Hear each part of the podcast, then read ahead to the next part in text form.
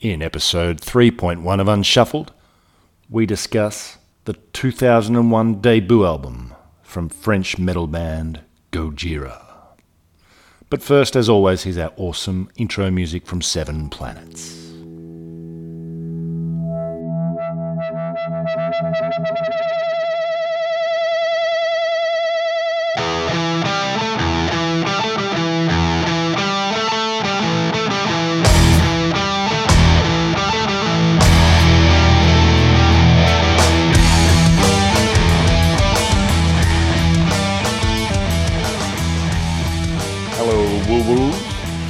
Woo woos.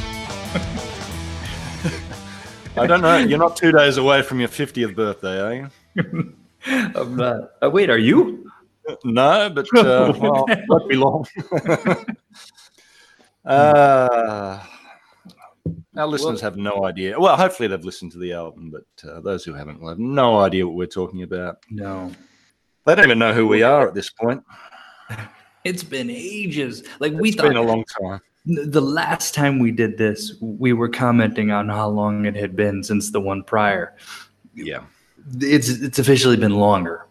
Yep. It's But- longer. It's I mean- been, I've traveled further too. Well, I was going to say, look how much of the world has been traversed in that time. I've gone from the U.S. I'm I'm now, listener, I am uh, I'm, I'm I'm back at, at at ground zero where where the where the magic started in Jakarta in in my kitchen, uh, where we started recording. I've I'm back. I've we we got here a couple weeks ago. We'd been gone since March in the U.S. You, however, in the meantime, first off, Yeah. are the the the most quarantining person I think I've ever met. And uh and and you've traveled, you were the the last one we did, you were in Australia, you were at your sister's house. Mhm. Uh, prior to that, you were here in Indonesia, next door, where your house now is. They they keep leaving the lights on. Um, Yeah. It's kind of unnerving. yeah, Uh, I'm sure and. As long as you don't see any shadows passing in front of the window or anything. not so far. and, uh, and and now go ahead and you finish the story. Yeah, so uh, yeah, last podcast I was in Australia in my home in my hometown. Um, now we're in my wife's home country of Italy. Uh, so we've left the Australian winter and we've come for the beautiful, uh, warm Italian summer. But yet we are still in quarantine, as you said. A very different quarantine experience this time. In Australia, we were in a sealed hotel room.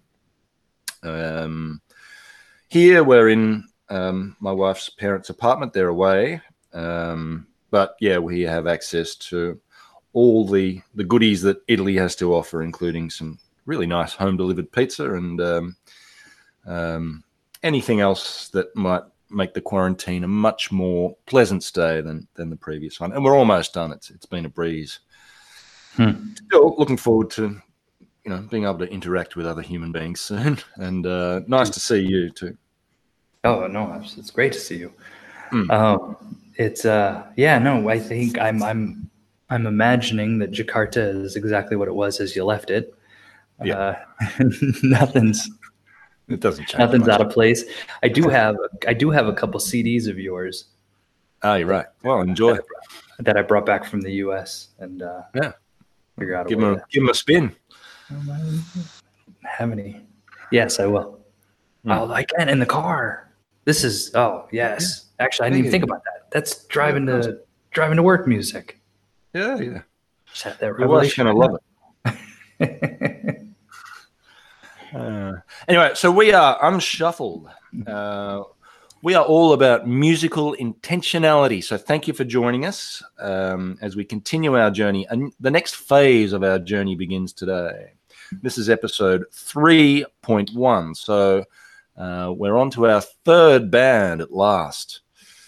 Uh, the band's name is Gojira. And we're going to start with their first album. We've never heard Gojira before, and this is what we're doing on this podcast. We're picking bands that we know we should have listened to and haven't got around to it. How we missed, well, I don't know, speaking personally, how I missed Gojira, I don't know. I have seen them live, uh, but they were supporting Mastodon in Melbourne in 2012. I didn't take a lot of notice for them. I was there to see of them. I was there to see Mastodon. Um, but now it's so nice to finally go back and give them the time that I should have given them long ago. Um, so yeah, we're going to start with their debut album today, which is called Terra Incognita, and we'll pick it up from there and work our way through their entire discography. Um, we might have one minor interruption because there is an Atomic Bitchwax CD out any oh maybe today. It's or, out. um, It's out. Yeah. I have it. Yep. Okay. I haven't maybe listened that- to it. I'm waiting, but All right. So well, let's decide at the end of the podcast whether we listen to that one or go on to the next Gojira album. But uh, yeah, today we're doing Terra Incognita uh, by Gojira, and at some point in the future we'll do episode 3.2 and, and continue through their discography. Um, unless some other band releases something like uh, Pale Grey Law might just pop out some release um, along the way or something. Who knows? I think uh, but I think we're I think we're off the hook for surprise releases for the time being. Okay. Nobody Um, seems to be going actually- into the studio right now. No, although Gojira have recently released a song which um, we'll There's- get to eventually. There's my uh, that's my confession. Ah, okay. All right. Out with it then. I've listened to it. It's great. Mm. it's it's it's it, it I want it to be my favorite song on this album, but uh, You're breaking the rules. but it can't be. I've not listened to it. Like it- came. I haven't listened to any other Gojira, right? So I haven't listened to anything else. Right. But that that track came out, I think, like a week or two ago, and I was out grilling and I listened to it, and it's just like, oh man, this is so good. Anyway, we'll we'll get to that. We'll get to that. Yeah, yeah. Okay. Oh, that's promising that it's good though. I'm glad they haven't turned into some, I don't know, barbershop quartet or something. or is it? well, I'm not telling. Uh, all right. So if you haven't listened to Terra Incognita, the debut album from Gojira yet, our recommendation is that you stop the podcast now, go and listen to it. You can download it off Bandcamp. You don't have to wait for the physical media to arrive, or get the physical media if you can, and listen to it before you listen to this podcast. Um, this is designed to be a companion podcast to the listening that you've already done and we want you to form your own opinions and have the same experiences that we did going in with very little knowledge of the type of music. In fact, um, this is diff- This is not what I expected.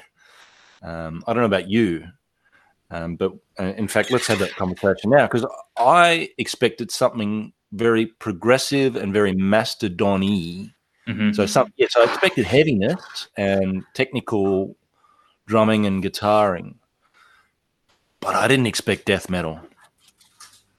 And that's, I think that's what we got.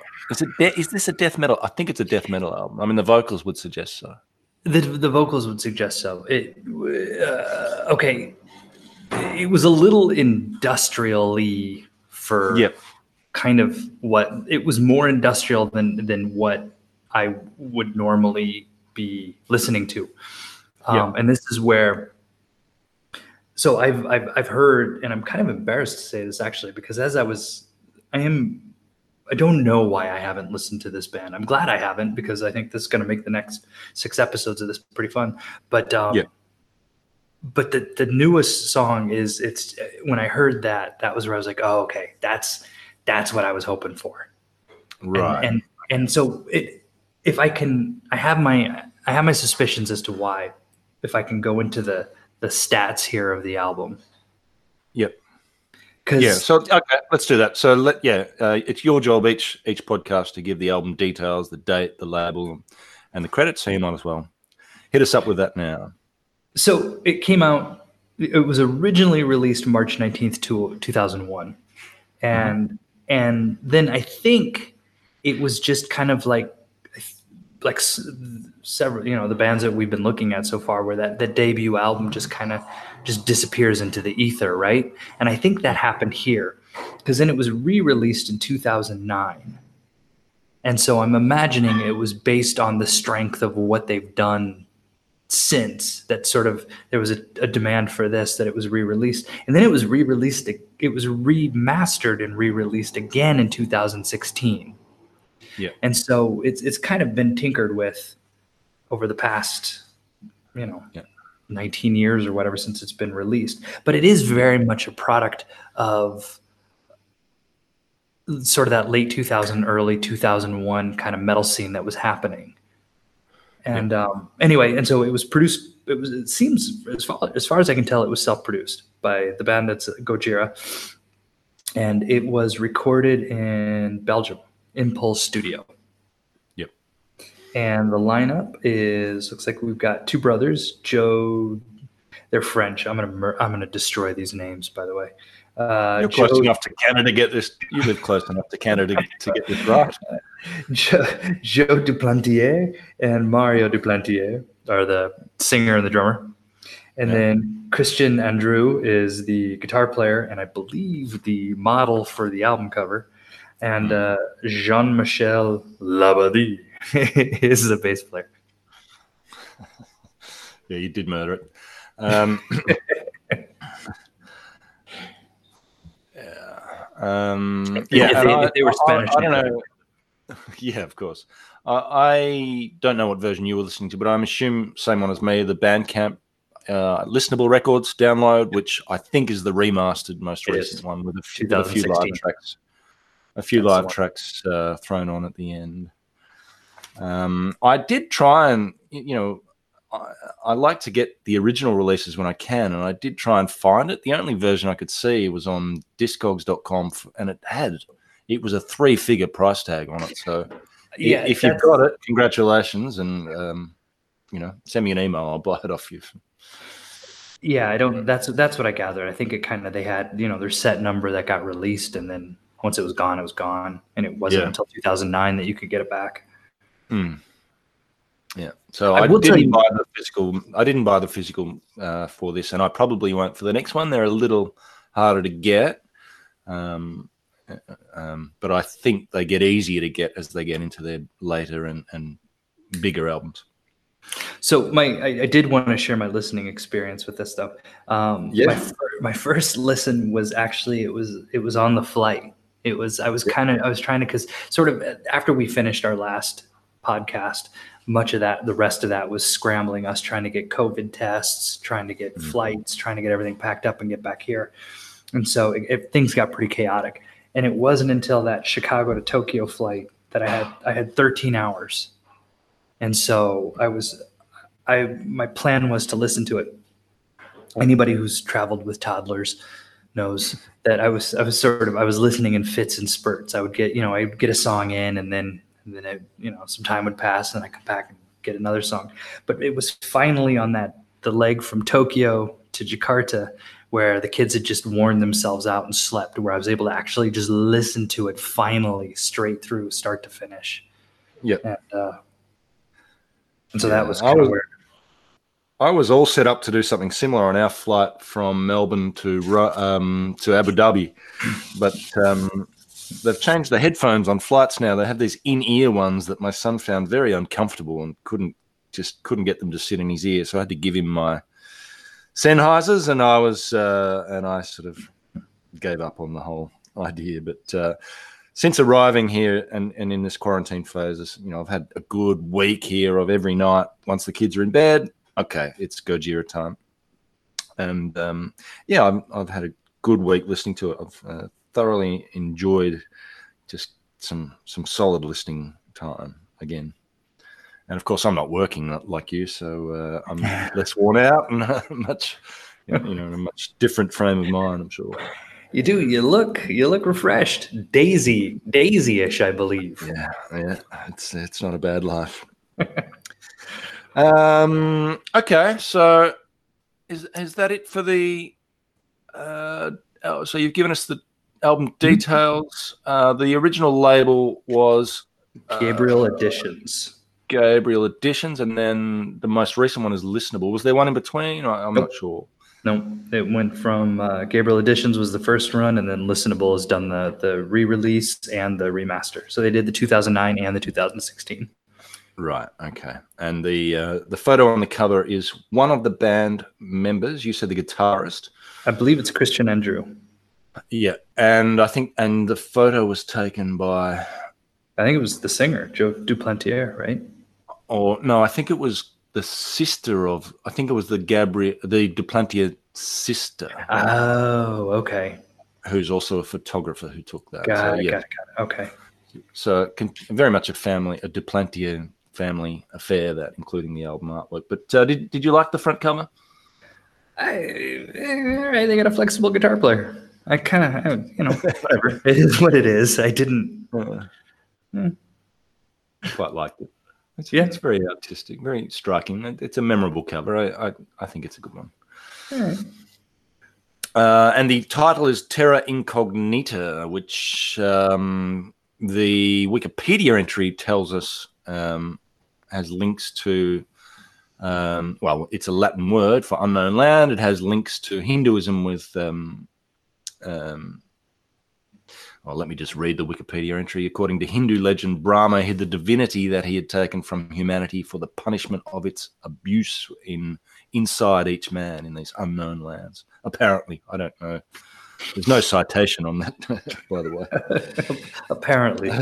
Apologies to our Hindu listeners uh, if I've got that wrong, but um, yeah, um, it, it, it is a, an exploration of unknown the unknown land inside. It, it's supposedly in, inside the, uh, the human beings, and we'll get into the themes as we go. Um, and perhaps we can start now if you want to uh, jump into the track by track. Yeah, let's do it. Track Yeah. one is Clone. Clone. Now, is it clone in capital letters or is it just clone? Because I, for some reason, when I play it, it comes up clone in, in capital letters. In capitals. Uh, Yeah. I can get, I can get that answer for you right don't- it might have just been a, now. No, might have just been a quirk of the the download. it might be a quirk. I'm Hmm. not, or, or or it's a not on mine. Yeah. Okay. So, um, it's got one of the uh, the last time we did had an atmospheric sort of sound effect opening, and this one has one too. The um, I, you know I called it the creaking door uh, uh, effect here that sort of sets the scene for the album. This one has the sound of some kind of machine, uh, which you soon sort of realize is a printer. I think and then Hmm. you think, well, what are well, what are they printing? And then you know the, the the lyrics kind of lead you to think, well, they're kind of printing a human being here. right, printing people. Yeah. Um. Yeah, I kind of felt like this. This also the opening sort of gives way to the. There is this. I kept thinking of of like um, just pistons, just sort of pistons firing very uh, Hmm. frenetically, almost this jackhammering rhythm, and but it changes up. I mean, it's not this. It's not a monotonous, right? And then I, I guess by by saying it sounds like that the pistons kind of makes it sound like it it doesn't change, but it does change. Um, Yeah. It does. It absolutely changes up. And and and the the drum. Like the, here's the thing about this band. I don't have the technical language to talk about the things that I want to talk about in several of these songs. I'm just kind of. I, I've just got like the, the the basic words, and then it just sort of blah, blah, blah, it kind of fills it. I don't know Yeah. how. To, I don't know how to describe what's happening here. I well, wish. right. I wish that I was. I wish I understood drumming better to talk about what he's doing with the double with the double kick, um, Yeah. what he's doing with like the the fact that the, the fills. There's something like his his feet are just going like crazy, but then the fills just feel like everything's pulling back, and it, Mm. it's. I know, like, it doesn't Slipknot have like 15 drummers, and it feels like that. It feels like there's there's just you know there's one guy doing the arms and one guy doing the feet, and they're not even listening to the same song, but somehow it all it all just fits.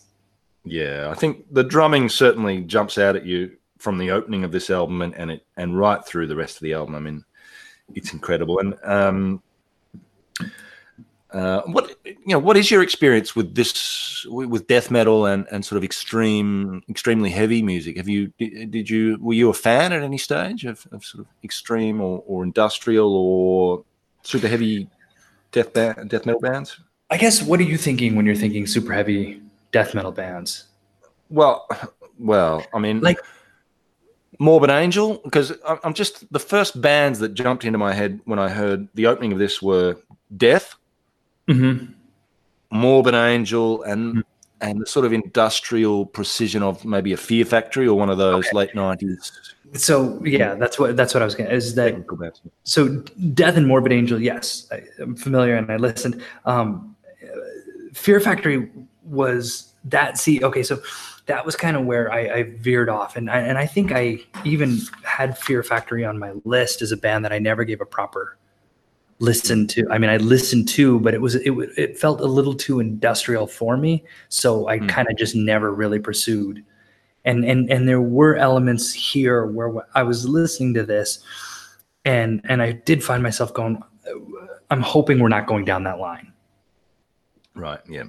I mean, I wasn't a big Fear Factory fan. I mean, I knew a few of their songs. It wasn't a band that I explored in depth, but certainly the Death and Morbid Angel influences and the band Mhm. themselves have spoken about those two bands as influences, as well as Sepultura. Right, So Sepultura was one that I was thinking of quite a bit also while I was listening to this. Yeah, I think the drumming certainly ha- um, reminded me of uh, what was his name? Igor Igor Cavalera, I think, was the drummer. Um, Igor, but even Sepultura's new drummer is Right. on on the the the most recent couple albums. He even that he's amazing. And and yes, Right. and so they Sepultura's kept that thread, and this is very yeah. I, yes, I agree. Um, so yeah, I mean, I didn't, I just didn't expect to, to put it on here, Death and Morbid Angel. It, it caught me off guard a little bit, but then once I sort of embraced the drumming and especially the sound of that kick drum, man, was like, yeah, okay, I remember why I used to love this music. I don't listen to it much, this type of music much these days. Um, but It doesn't The- stay there though. That's the thing. Is it's not like there. There's all these the different. So I mean, we'll we'll get to. I mean, of course, we're going to get to you know Satan as a lawyer, but this Hmm. idea that I mean, but there are even within the songs like this one has at the three minute mark. All of a sudden, there's just this mood shift. yep, yep. And Yeah, so let's get to that. So that slower section, there's a semi-acoustic um, sort of guitar section leading it, some, some strong chords, uh, some vocal rounds. So um, some hint of some singing. Uh, You know, there was some sort of death metal style vocals early on, but there's a hint of some singing in that slower section. And then at the and and then he sings and the and the cradle is falling down, and then we lead into this sort of breakdown. I, um, and, and I just love that riff there, sort of, Hmm. sort of about two thirds of the way through. And we get some of those uh, pinched harmonics that, which it, that's where the Morbid Angel thing that. Now I've heard it. Um, I've read in a review. Oh yeah, the pinched harmonics like Diamond. What's his name? The Pantera guy. Dimebag. Darrell, Darrell. Uh, but this, I never thought Dimebag when I, I, I just thought Trey, Trey Azagthoth, uh, the Morbid Angel guitarist, was was the guitarist. What I, was I? At any point think- figure. At any point, did you think Rage Against the Machine? Was there any Tom Morello? And I found there were a couple moments where, and maybe I'll, I mean, I do like this, especially when we get to like track 10, Rise, I'll talk about the Dimebag Darrell. Like, I definitely feel Pantera vibe on that one. But there were moments where I felt like, like the thing with Tom Morello was, is that he was, I feel like he, with his guitar, he was always trying to sort of imitate uh, like a DJ, right? and and and and sort of just you know the record scratching of a, of a rap track and i i, I kind of got the same with with andreo's guitar here where there was sort of like his guitar in some place in in some moments feels very metal but in other times it feels kind of almost hip hop Right. Uh, yeah, it never occurred to me, but um, I'll give it another listen and, and see. Um, interesting observation. But yeah, not no, it's not one that I I shared, but um, yeah, interesting. Um, did you were you a Morbid Angel fan? a little bit i had i, I never got into uh i liked morbid angel um Right. but i didn't it wasn't part i had a buddy who was really into morbid angel and so most of Mm. my morbid angel listening came just when i was hanging out with him but i, I didn't it wasn't something that i listened to a lot when Yeah. we weren't hanging out i guess Okay, yeah. All right. Um, anyway, so the, uh, the song has that nice slower section, finishes, you know, back with, I guess, a chorus. Well, I don't know if it's a chorus. It's the only repeating section of the song. Um, Did you like the first song? I did. Yeah, I really like this first song, and it, it, yeah, I mean, it sort of got me back into that sort of mid '90s angsty uh, young man that I was, and and, and sort of um, just re-embraced the heavy uh, here. Um, the, you know, the themes obviously cloning, eugenics, uh, are big themes here. Uh, one of my favorite films is Gattaca, so it sort of brought back some of those the themes that that film explores about perfecting the uh, the human sort of genome and um, and taking the in, in some ways taking the humanity out of humans, um, which matched I thought the industrial sound of the song and, and certainly that opening printer sound. Some great lyrics, um, and and a, a really strong opening track to their first to their debut album. Hmm. Well, so okay, so let's move into Lizard Skin then, track two. Mm. And and and my comments here are uh, just exclamation points and again the drums. Um, And and here is where it's just like there's this after two minutes there's like this onslaught of drumming and this is where i wish i had the technical language to actually describe what he's doing here uh, or, or even even just the, the wording to, to, to properly somehow convey the the oral imagery behind it. But the, the best i could come up with is just like somebody had just kicked the tin man down a hill and he's just rolling down the hill and that's and that's what we're hearing. It's just i'm just listening to him just like oh my oh my god this is Yeah. this is amazing hmm.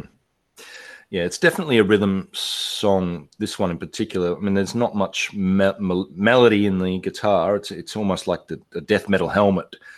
Um, you know, a one note, a lot of one note rhythms, uh, great rhythms.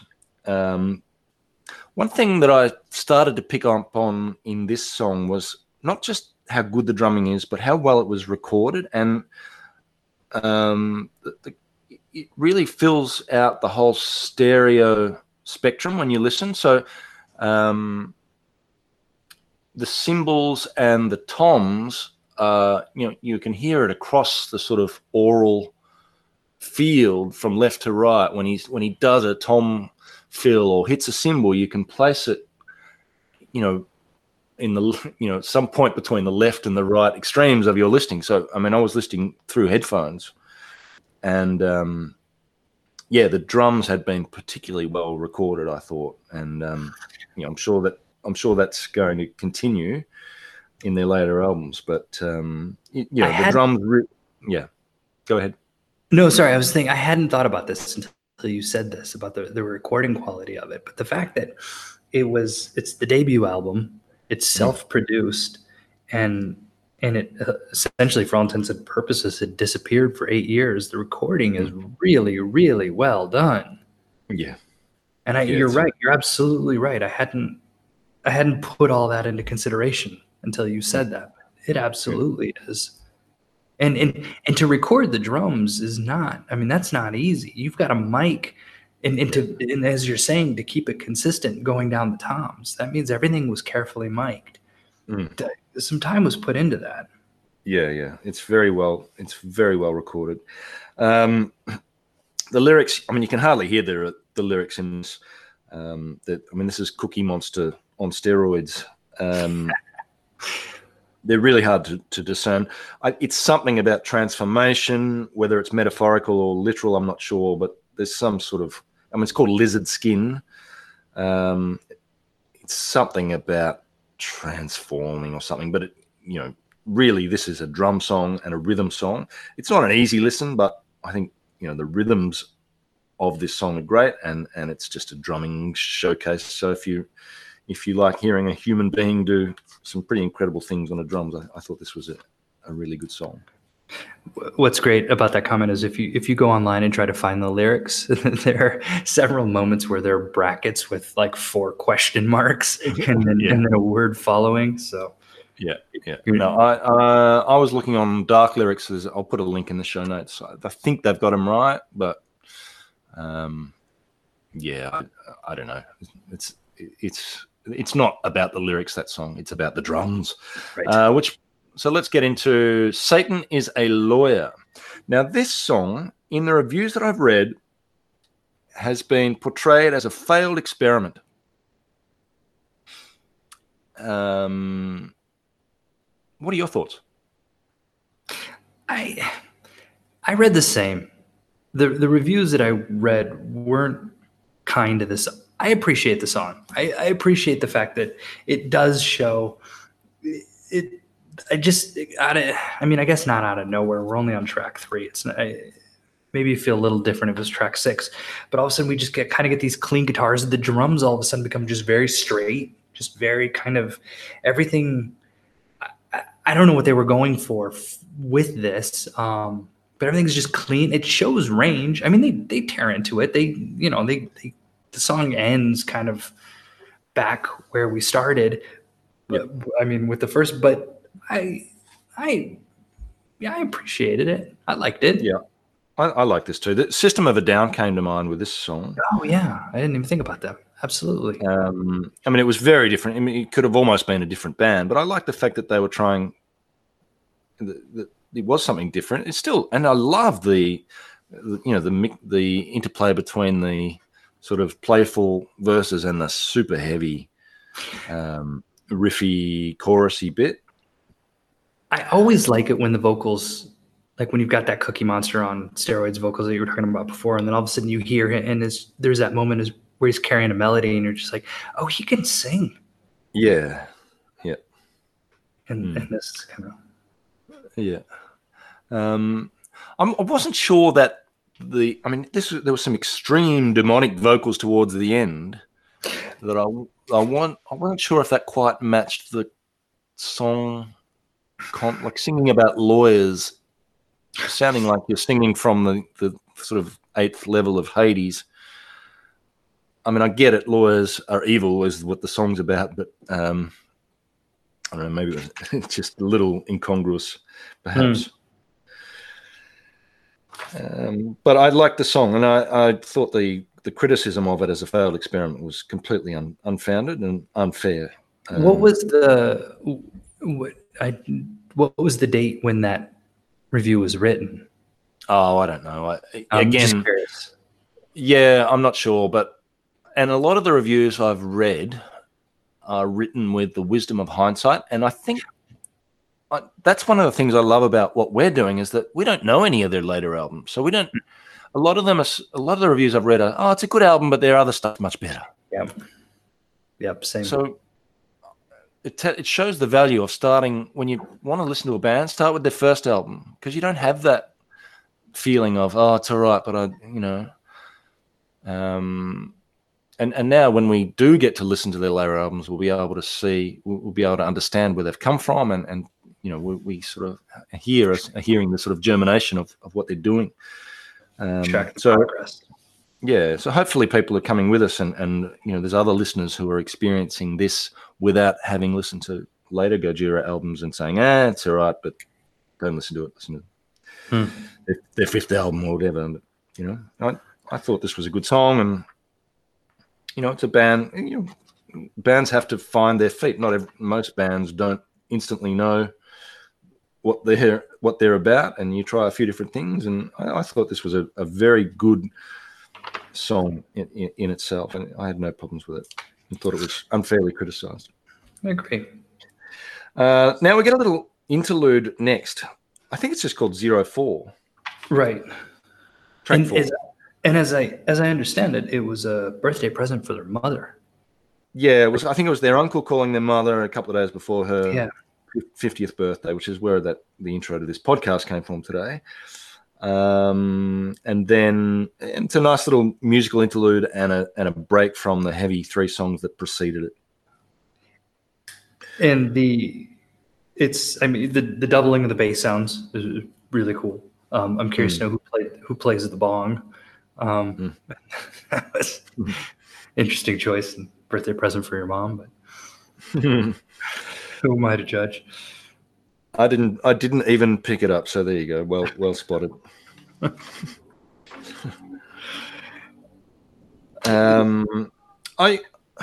The, my problem with this and a couple of the other musical interludes throughout is they have these kind of um, unsettling background noises. So Mhm. you kind of think, oh, this is nice, a nice little relaxing moment here on this otherwise pummeling album. But then in the background, you've got sort of tortured screams or whatever it is that Yeah, that comes So you into never play quite- later. mm, you never can quite get too relaxed. But uh, um, I thought it was a useful, uh, an interesting little interlude in the album, and serves. It also serves as an introduction, or it leads into the introduction for the next song. Uh, so the end of this morphs into the start of the next song, which is called "Blow Me Away, Universe." Um, so let's get into that. If you finish with 04. Any other thoughts on 04? No, I, I no, I, I, I- I like. I was going to say with with the title, I like how they played with it. Yeah. Um, Um, and I, I think it's fun. The, the, the, the start of this is really fun. This is a commando in a sort of fake US war movie voice. So it's a complete parody of the US war film, and, and I guess by extension, you know, the sort of macho US um, mili- military industrial complex in a way at, at the start of this. Um, it, it's more of a mid-tempo song, and I really like this song. Um, it, it actually reminded me a little bit in tempo and sound of the Deftones, who are one of my favorite bands. A very rich, thick guitar sound. Um, that mid-tempo riff, and yeah, I almost thought, oh, I wouldn't mind a little uh, Chino Moreno guest appearance here. Would have been nice. They have a new album coming out, by the way. Yeah. Yep. Good. Uh, here's the thing about this.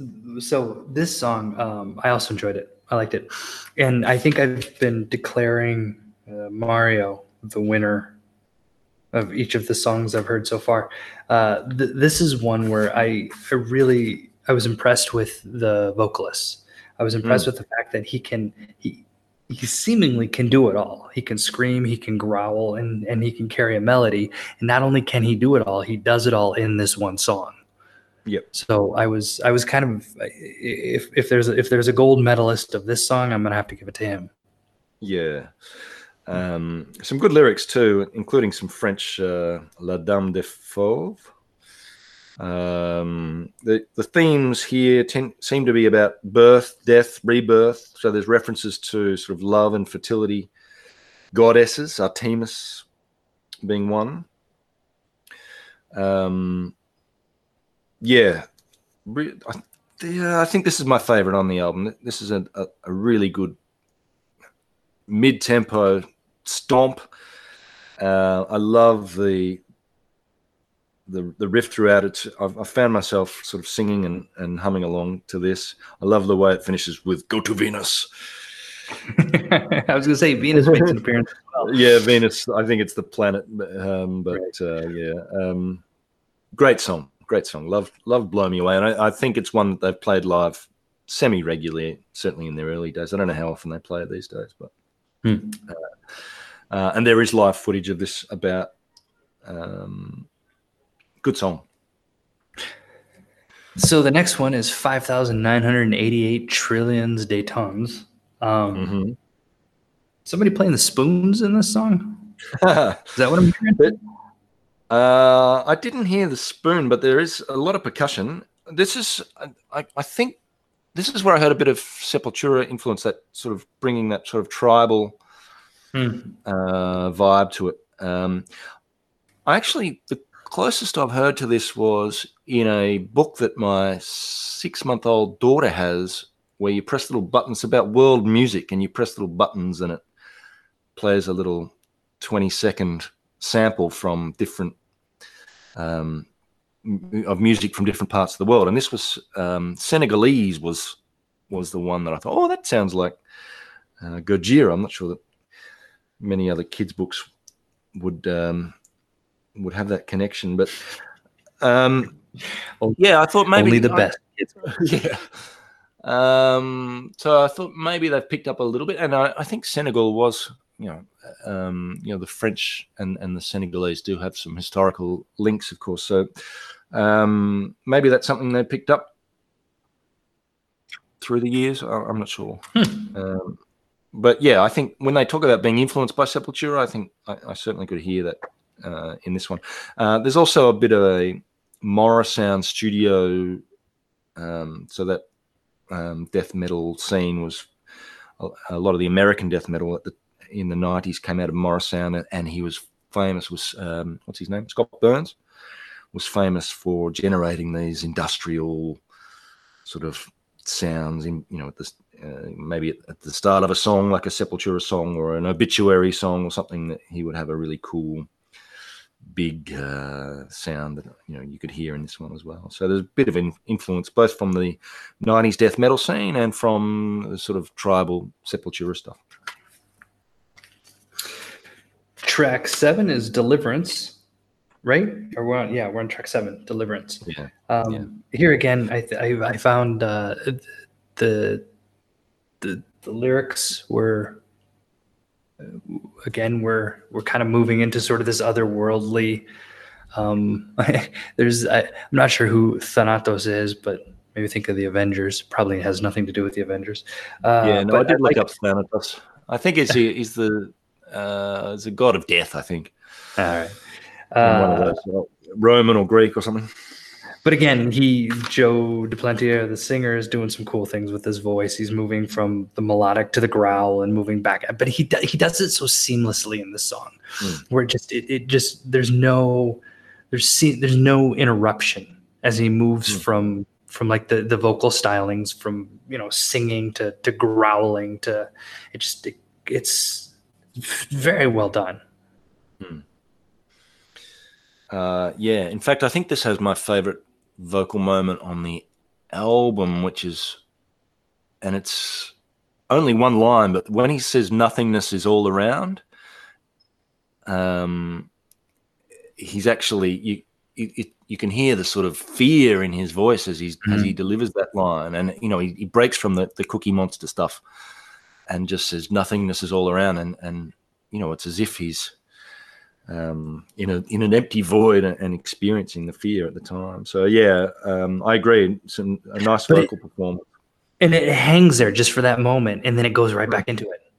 Yeah, yeah. Um, there's also some uh, sort of Tibetan throat uh, hmm. throat mm. chanting it uh, early on. Oh. Um, it, it almost sounds like a, it gallops off like a traditional metal song, you know, a sort of almost like an Iron Maiden tempo early on. But I mean, Gojira. By this stage, you're realizing this is far from a traditional metal band, and yeah, there's there's a lot of twists and turns throughout. But um, it was the closest I thought to a, a traditional sounding metal song for much of the song. And this moves us into track eight, yeah. Space Time. Yeah. Now, just before we go there, was yeah. um, I haven't seen a uh, double like an album like an LP breakdown, but I'm assuming Deliverance is the end of the first side. Well, that would know. make sense, right? I mean, there are. That it felt like it to me. It, it felt like it should be the last song on side one, and in fact, the first time I listened to this, I listened to it and thought, I actually need a break now.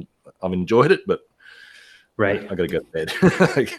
I, I, can't do another, um, you know, this again um, so it felt like a natural break at the end of this song before before space time.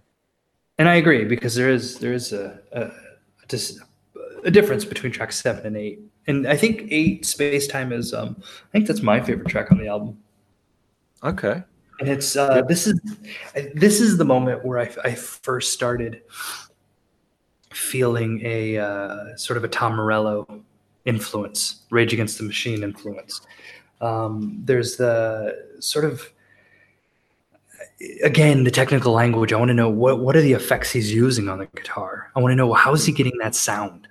Um, hmm. Is it, so this is you know, and I and I looked. I tried to find like sort of what pedals he's using, what pedals he used on this album. I, I came up empty. Uh, but there was kind of that feel with it. I, I really, again, I'm going to go back to the drums. I, I there's there, there's this whole the drums and the guitar they play off each other. The guitar has sort of like this drilling sound, uh, and and it's being matched up against sort of this chugging double bass kick of, of the drums, just the the ambiance and the mood being established by those two by those two instruments, and then and then you get a little piano at the end. Just, Yeah. Yep, yep. Um, and and there is some again some variation in the vocals. So some we do get some singing uh, in the second half of the song. Also, I thought um, I hadn't noticed the bass much up to this point, but I noticed it much more from this point onwards. You know, from this song, you do get that standalone bass through the verses, and and much more in the second half of the album. Do you? Um, often early on, I thought he was mirroring the guitar more than not, but much more in the second half, you get the standalone bass lines where one of the guitarists stops playing and and just gives the bass player some space. It's funny that you mentioned that. I guess I didn't I didn't take any notes about that in this song, but I did from nine onwards started Yep. making more mention of the bass. So Mm. yeah, that is interesting that you mentioned that. Uh, I also heard some Mastodon in the vocals on this one. So now I don't know who influenced who, but as I said, I I saw this band support Mastodon, and this would I don't know if it predates Mastodon or not. Um, 2000. So yeah, I don't know. I'm not sure who influenced who, but um, I heard a little bit of Mastodon in the singing here. They also have a new album coming out. Yeah, So enough to listen. keeping you on your toes. Uh, right. Track nine. Track nine on the BOTA. Um, Oh, I'm so embarrassed. I had to look this up. It's in the lyrics. It is in the lyrics, but it's not. I still don't understand what it means. On the brink of the abyss. Anyway. Oh, I thought it was the. You're right. I Yeah. thought it was the French bit when he goes into the No. And I was like, I, no, no. okay, Uh, yeah, oh well, at least I'm not the only stupid one on this podcast. all right. Uh, Uh, uh, so I, I this this is the one where I, I really like how how the bass, the guitar, and the drums all work together, and I think this song's got a really cool groove, and I like how all three of them are, are very sort of interwoven and intertwined in driving that groove. Yep. Yeah, nice short song, more of an interlude song. Um, not often you get uh, a death metal band quoting uh, Baudelaire in the in the lyrics, but there you go. You got a little bit of that here too.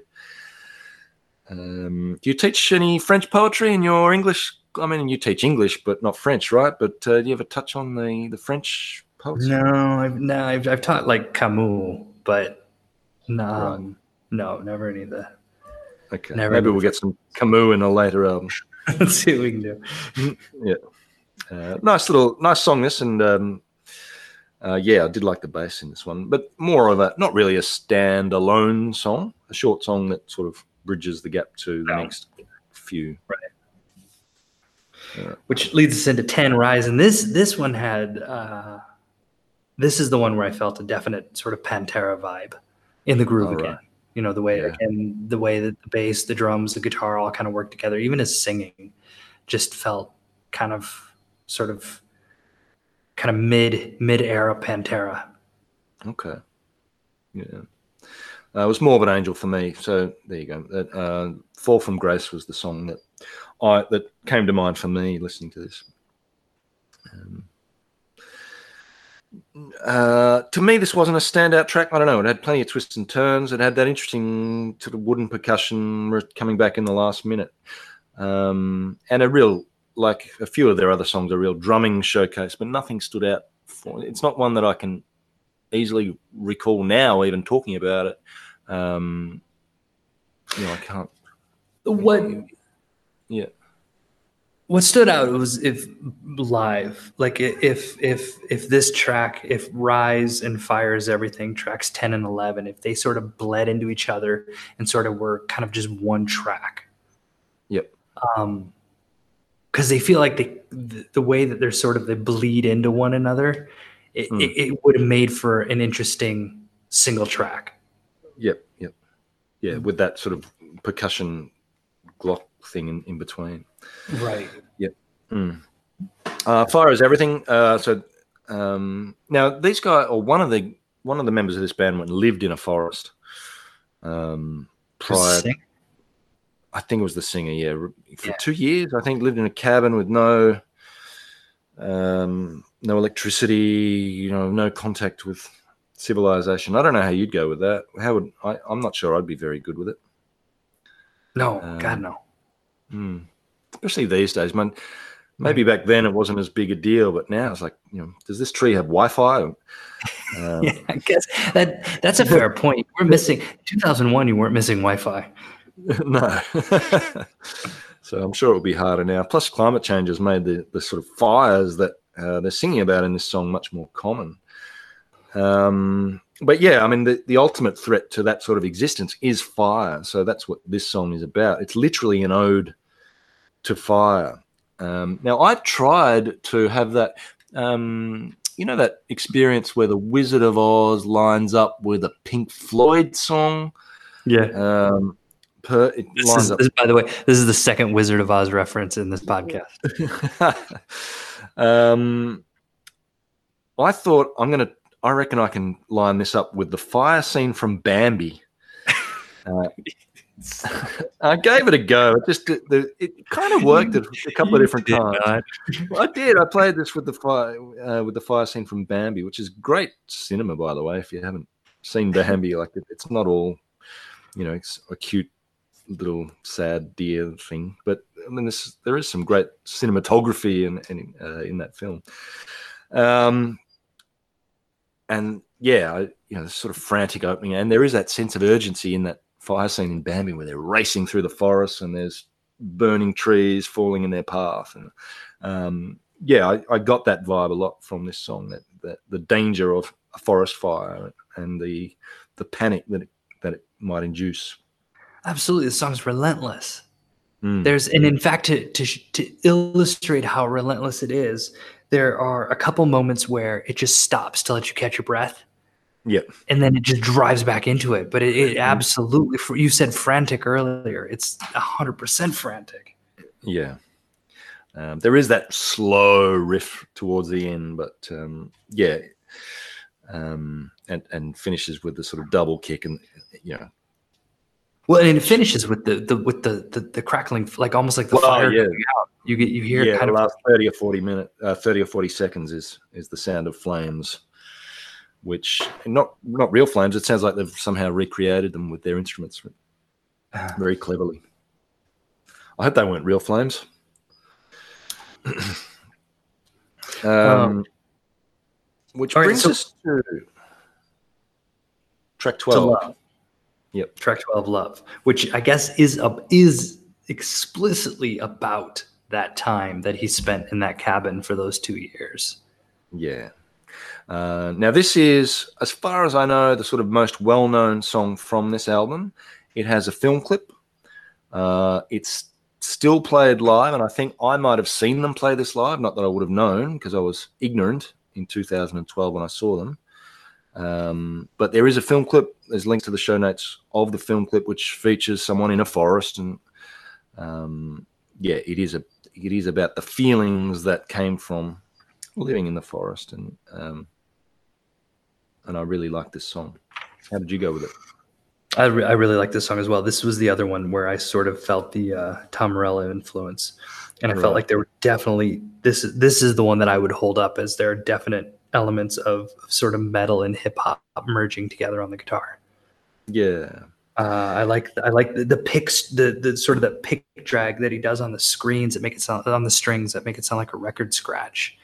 Mm. Just uh, I, I really like sort of what I, I like this song, but I really like what the uh, the guitar player Christian Andreu is doing with it. yep. And of course, the drummer again. I mean, we're going we say that every song, but Right. uh, there's some incredibly fast, not only double kick work, but some snare work that's almost sounds inhuman. Uh, and then a really great breakdown right towards the end of the song where it, um, yeah, it all sort of falls away, and we're just left with this clean and simple, slower, crushing uh, riff, which then leads into this sort of one note, again, death metal helmet sort of finish. A great song. I love this song. Um, great film clip too, if you haven't seen it. um, heavy but artistic and clearly, you know, this is a, a very cerebral band with with I think some important artistic statements to make, and I think this is perhaps the best example of that on this album. Hmm.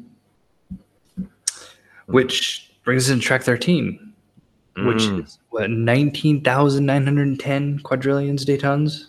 Yeah, it's getting right? heavier. Um, what This what song- trillion?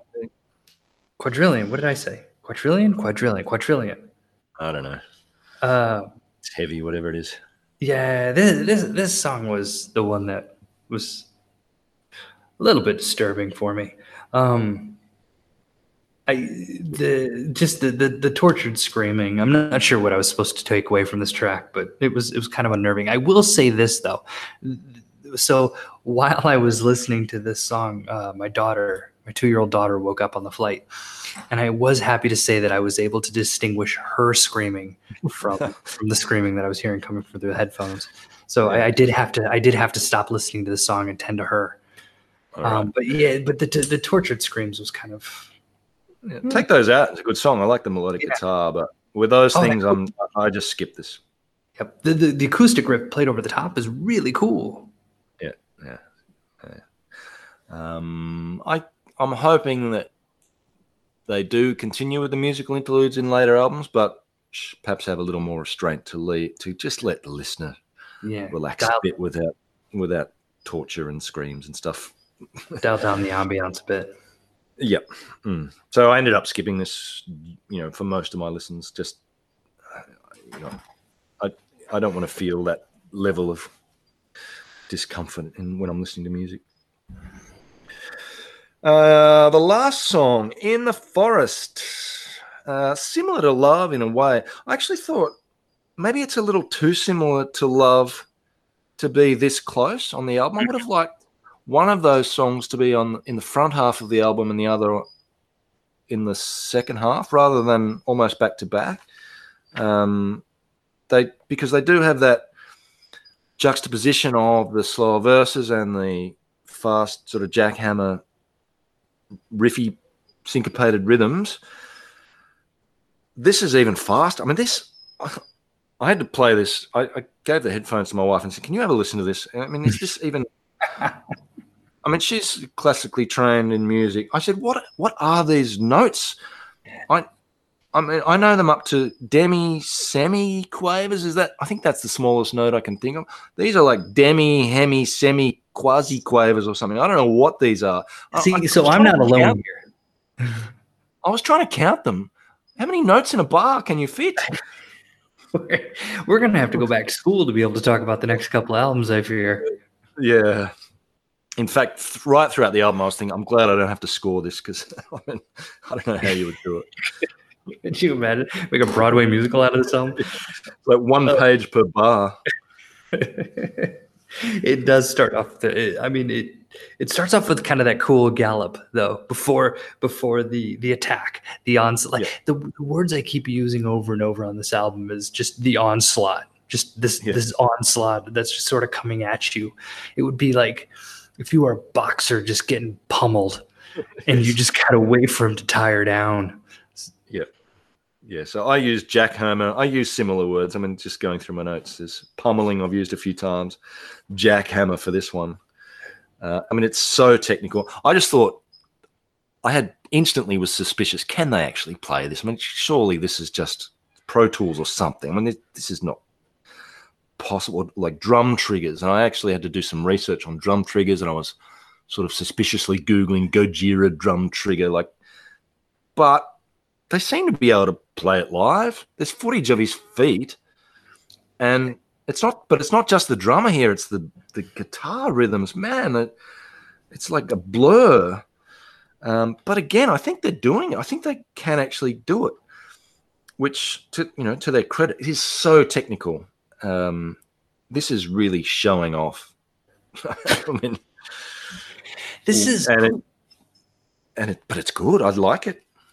who was it? There was I was listening to an interview. This was a long time ago. I really don't remember who it was. And they were saying that the argument was is that a band who is put together later in life can never be as good as a band who sort of grew up knowing each other because you'll never be as in sync with each other uh, as sort mm. of as you are at that moment. And then you take bands with brothers in them and whether it's for harmonizing or for just being able to feel each other out and playing through a song you can't match sort of the power of, of, of like a brotherhood in a band. And yeah. and and and i would give you Oasis to counter that argument at any at any given moment. But I would give you this band to say that's that's at, like this band and, and maybe you know the Beach Boys to say that that's absolutely true. Huh. I like Oasis, by the way. Look, that's I, I do too. I do too, by the way, but they're also extremely ridiculously dysfunctional. Yes, true. I see what you mean. Yeah. Um, yeah. Um, so yeah, really memorable song and one that I just I had to keep playing this again and again, like just to try and pick it apart to some extent. But I just think I, it's almost at the point where I haven't heard anything like this. I mean, it's incredible hmm. uh, and really good. Um, and yeah, there is some live footage of them playing it, so I can recommend that to you if you haven't seen it, uh, and it'll be in the show notes, listener. Uh, it finishes, so that's the end of the album. Uh, ostensibly, there is a hidden track as well, though, called Terra Inc. Um, now, I believe the original release differed from the current release in that there was a much bigger gap between the end of In the Forest and the hidden track Terra Inc. Um, so I think I in the version that I've got, it goes straight, you know, basically straight from one into the other. But I think there was a you know a minute or two or maybe more interlude of silence in the original release, which I probably would have worked better. I think. Oh, the version I have, there's about a minute or two in between. Right. Okay. I, I think the, the original version had a much longer interlude. Anyway. Oh, okay. Got it. Got it. Got it. Okay. Yeah. Um, um, and the and yes, so here at the end, so Terra Inc. has almost like a dub finish. So again, some of that DJ influence yeah. that you've spoken about. It's it's a cool, cool, jammy little number. I like it. It, it feels different. Yeah. I never understood uh, the hidden track. Like what, mm. what? How did as a band? I, I always like the hidden track. I'm not. I'm not speaking ill of the hidden track, but as a band, how do you decide? What the hidden track is? It just something that you all like? This one, it sounds like something they just kind of jammed on, and they're like, "That's cool." What do we do with mm. it? I don't know. Throw it at the end. yeah. Uh, I don't know. I always picture it as something that catches you off guard when late at night when you've just about dozed off and you think, oh, the album's finished. And then you sort of have this dreamy moment where, hang on, is that what's going on here? Like it sort of, you know, catches the listener off guard. I remember that with Tool. I don't remember if it was their first album or second album, but I used to listen to it at night when I was going to bed, and, and it was that, that last hidden track would always kind of mm. mess with you. Um, yeah, yeah. Hmm. Um, this one's um, fun. The, the, Tool one tended to be haunting. The, the one I'm thinking of was haunting. This one, this one, I liked it. It's kind of a jammy little fun number. Yeah, yeah. Um, overall, how did you view this album? So okay, so this is where overall I, I enjoyed that because you seem very positive about it track by track. I'm wondering if yeah. that same positivity extends I, to the overall album. So here's I, I liked this album for what it was. I accepted that this album was a debut. I accepted that this band came highly, highly recommended by somebody whose musical tastes I I do trust. Um, and but as I was listening to a lot of it, it was just there was sort of that kind of that that factory machine like kind of um, uh, industrial kind of sound where I was just all right. I don't know if I can do six albums of this, and uh, and and and that was where I think that was why when the new track came out a couple weeks ago, I was like, let me just hear where they end up. Right. And I listened, and I did listen to that new track, and I'm like, this yes this is i, I exactly that's this is what i want to know. I want to know how they get from here to there. Yep. And so yeah i was listening to that the new track that hands down my favorite song on the album. You can't do that um, right. but um, but yeah no you had space time i had blow me away as your space time. Yep as your favorite. Blow Me Away, Universe. Um, I I am extremely positive about this album. I'm glad we've heard it without having uh, our thoughts clouded by potentially better later albums. You know, I don't want to judge those yet, but you know, that seems to be you know this seems to be a their their new stuff's better than their old stuff. Sort of is the general vibe from what I've read, from what little I've read. Um, so it's nice to hear the first album unclouded by the later albums. Um, the one thing, the one reservation I would have, and and a lot of this, again, it's not a genre that I've listened to much as I've grown older. I feel like I've grown out of death metal a bit, I, but this reminded me. This brought back a lot of youthful good memories about how I used to enjoy music, and particularly, like I used to love Sepultura. I think and, and Slayer, and and just the drum, the power of the drums, and this recaptured that feeling for mm. me. My one reservation would be the Cookie Monster style death metal vocals. Mm-hmm. Perhaps um, I, you know, perhaps that's something that I have. It, it didn't come back for me. I, I quite liked it back in the day because I felt like it was something that you know my parents hated and everyone else hated, but I understood it and I'd read the lyric sheets and I knew there was actually some intelligent lyrics here behind the the, the gruff, demonic sort of exterior.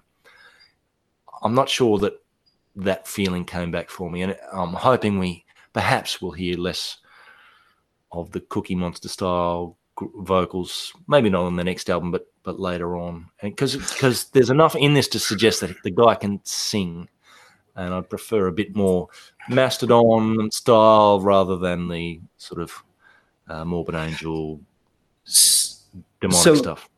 So, to be fair, y- your analysis, your reservations, you're talking about how the way you sort of felt, how you l- used to enjoy listening to music, right? Yep. This album is 19 years old. Yeah. So it, it it is kind of it is a product of the time of how we used to enjoy listening to music. So it yeah, will true. it will be interesting to see have have our tastes and their tastes sort of over the years, you know, aligned. Yeah. Is this also the type of music that they used to enjoy listening to? Yeah. Yeah, it will be interesting. I'm really looking forward to following this band. I'm, I'm I think we've chosen well again. I, I hope we do. I mean, we put a lot of time into choosing our bands. We don't want to choose something we don't like. So right. we're generally going to be positive about the bands and the albums that we're talking about. We're not here to pick bad albums and, and you know, pick them apart. We're, we're here to pick good stuff and, and to experience it together and with our listeners. And it's a long um, road. We definitely want to enjoy this. Yeah, and but I think there's enough on this album to say, yeah, we've picked a good band here. I thoroughly enjoyed this debut.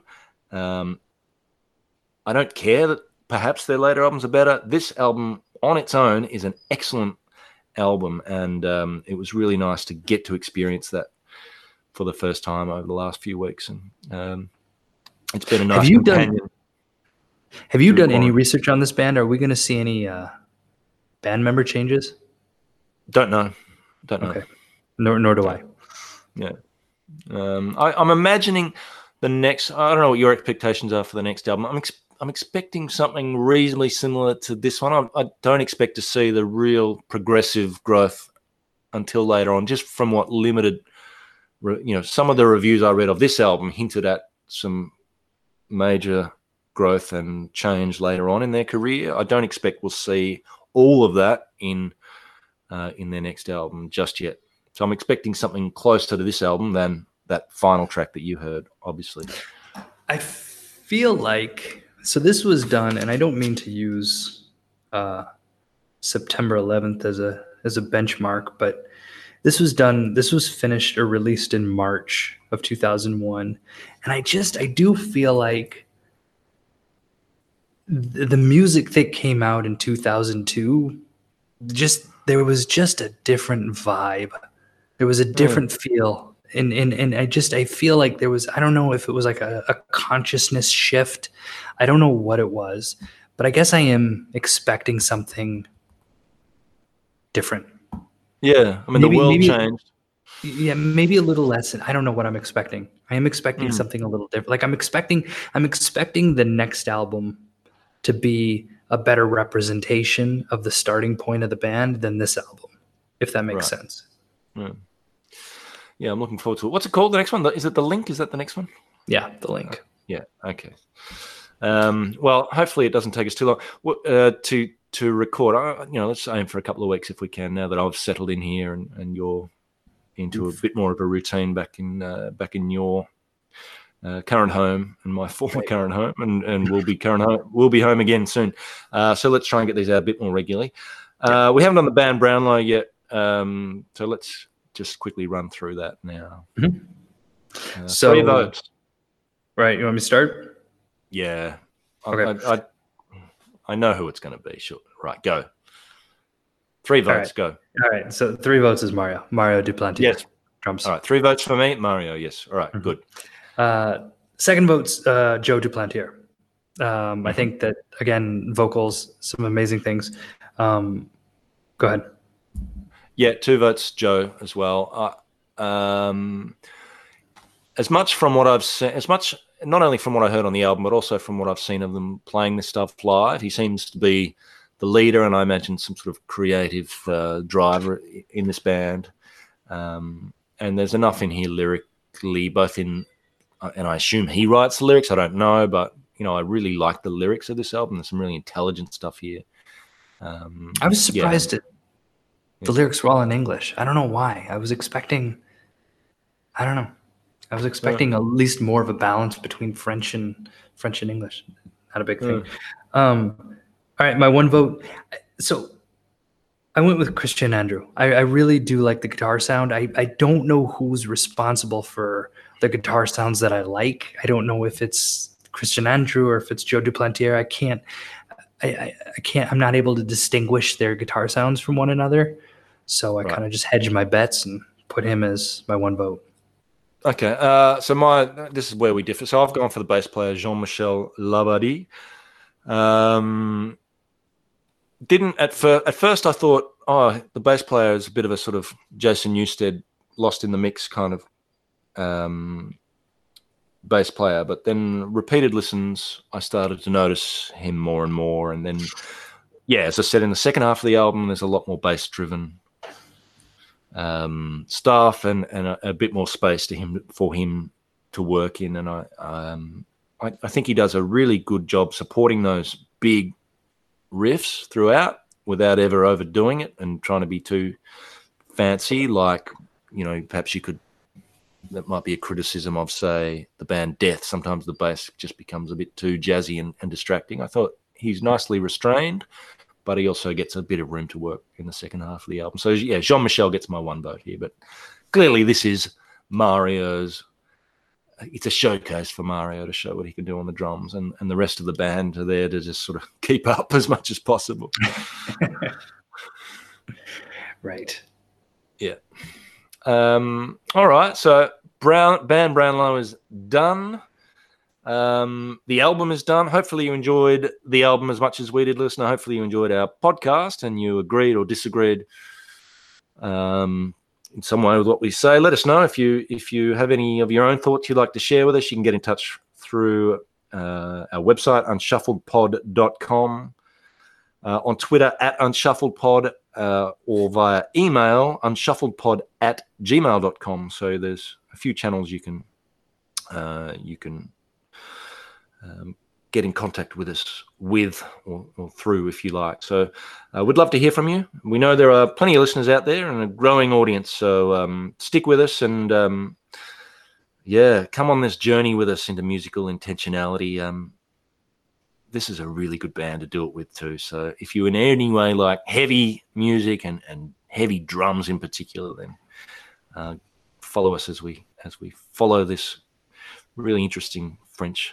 band as they develop and change throughout the course of their career. I don't I don't mean to interrupt the sign off here real quick, but the next so we, we said we were going to make the decision if we do the link for the next album or if we go back and pick up um, Thank you. Yeah, yeah, we do need to do that. So you're saying that the Bitchwax has released their album? It's out. but I will. Here's my push, if I may. I mm. And then we can see. You know, listeners, if you disagree, then you should write in. Uh, yes, this, this, would be a great thing to hear. Uh, we could we could we put it up on on, on Twitter there. Put up a poll. Yeah. Um, All right. I think I think we should see Gojira through. I think we should see this through to the end, and then when we're done with Gojira, pick up Bitchwax before we decide our next band. That's all my right. vote. Um, all right, I've, I'm in full agreement with you. Let's do that. And I really, having spent so long on this album, I really am ready for the next Gojira album rather than f- just finally getting this podcast out and then jumping off to another band straight away. I want to stick with them too. So let's do that. Unless my caveat would be, unless we hear from um, three man, uh, the Atomic Bitchwax band or album or any, you know, if we have any strong opinions from, um, you know, our listeners or anyone else that says they know no, where no, us. Yeah, they know where to find us if you want to if you want to change our minds.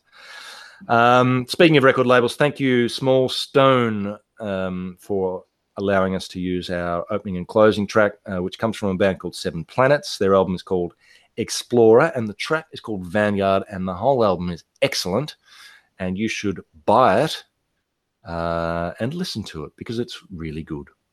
Hmm. Uh, thank you, Scott. Really nice to speak to you again after so long and uh, so much travel time. And uh, you know, this has become, you know, very, you know, rapidly changing year. This has become one constant that um, I always look forward to. So uh, thank you, and um, thank you, listener, for sticking with us and um, for um, putting up with the delay between the previous podcast and this one. And um, but yeah, stick with us now as we explore Gojira. Matt, it's been uh, absolutely great to see you again. I'm really looking forward to the moment where we can we can do this and be like, well, what's happened with you the last couple weeks? Nothing. yeah, that'd be nice. sort of. Uh, but listeners, yes, thank you very much, and uh, we we will we'll start bridging these a little bit closer together now that everything's kind of settled down a bit. Yep, yep. And speaking of uh, agonizing cries, um, you may have picked up a little bit of uh, crying in the background throughout this podcast. I think it sounds like my young youngest child has been firing up a bit out there, so I better go and uh, do less podcasting and more parenting. Thank you, everyone. Uh, it's been a pleasure as always, and uh, yeah, stick with us uh, and do try and bring some intentionality into your own listening because I'm enjoying it, and uh, you know it's great to go on this journey. So come with us if you dare as we continue. Thank you. Let's do this again soon.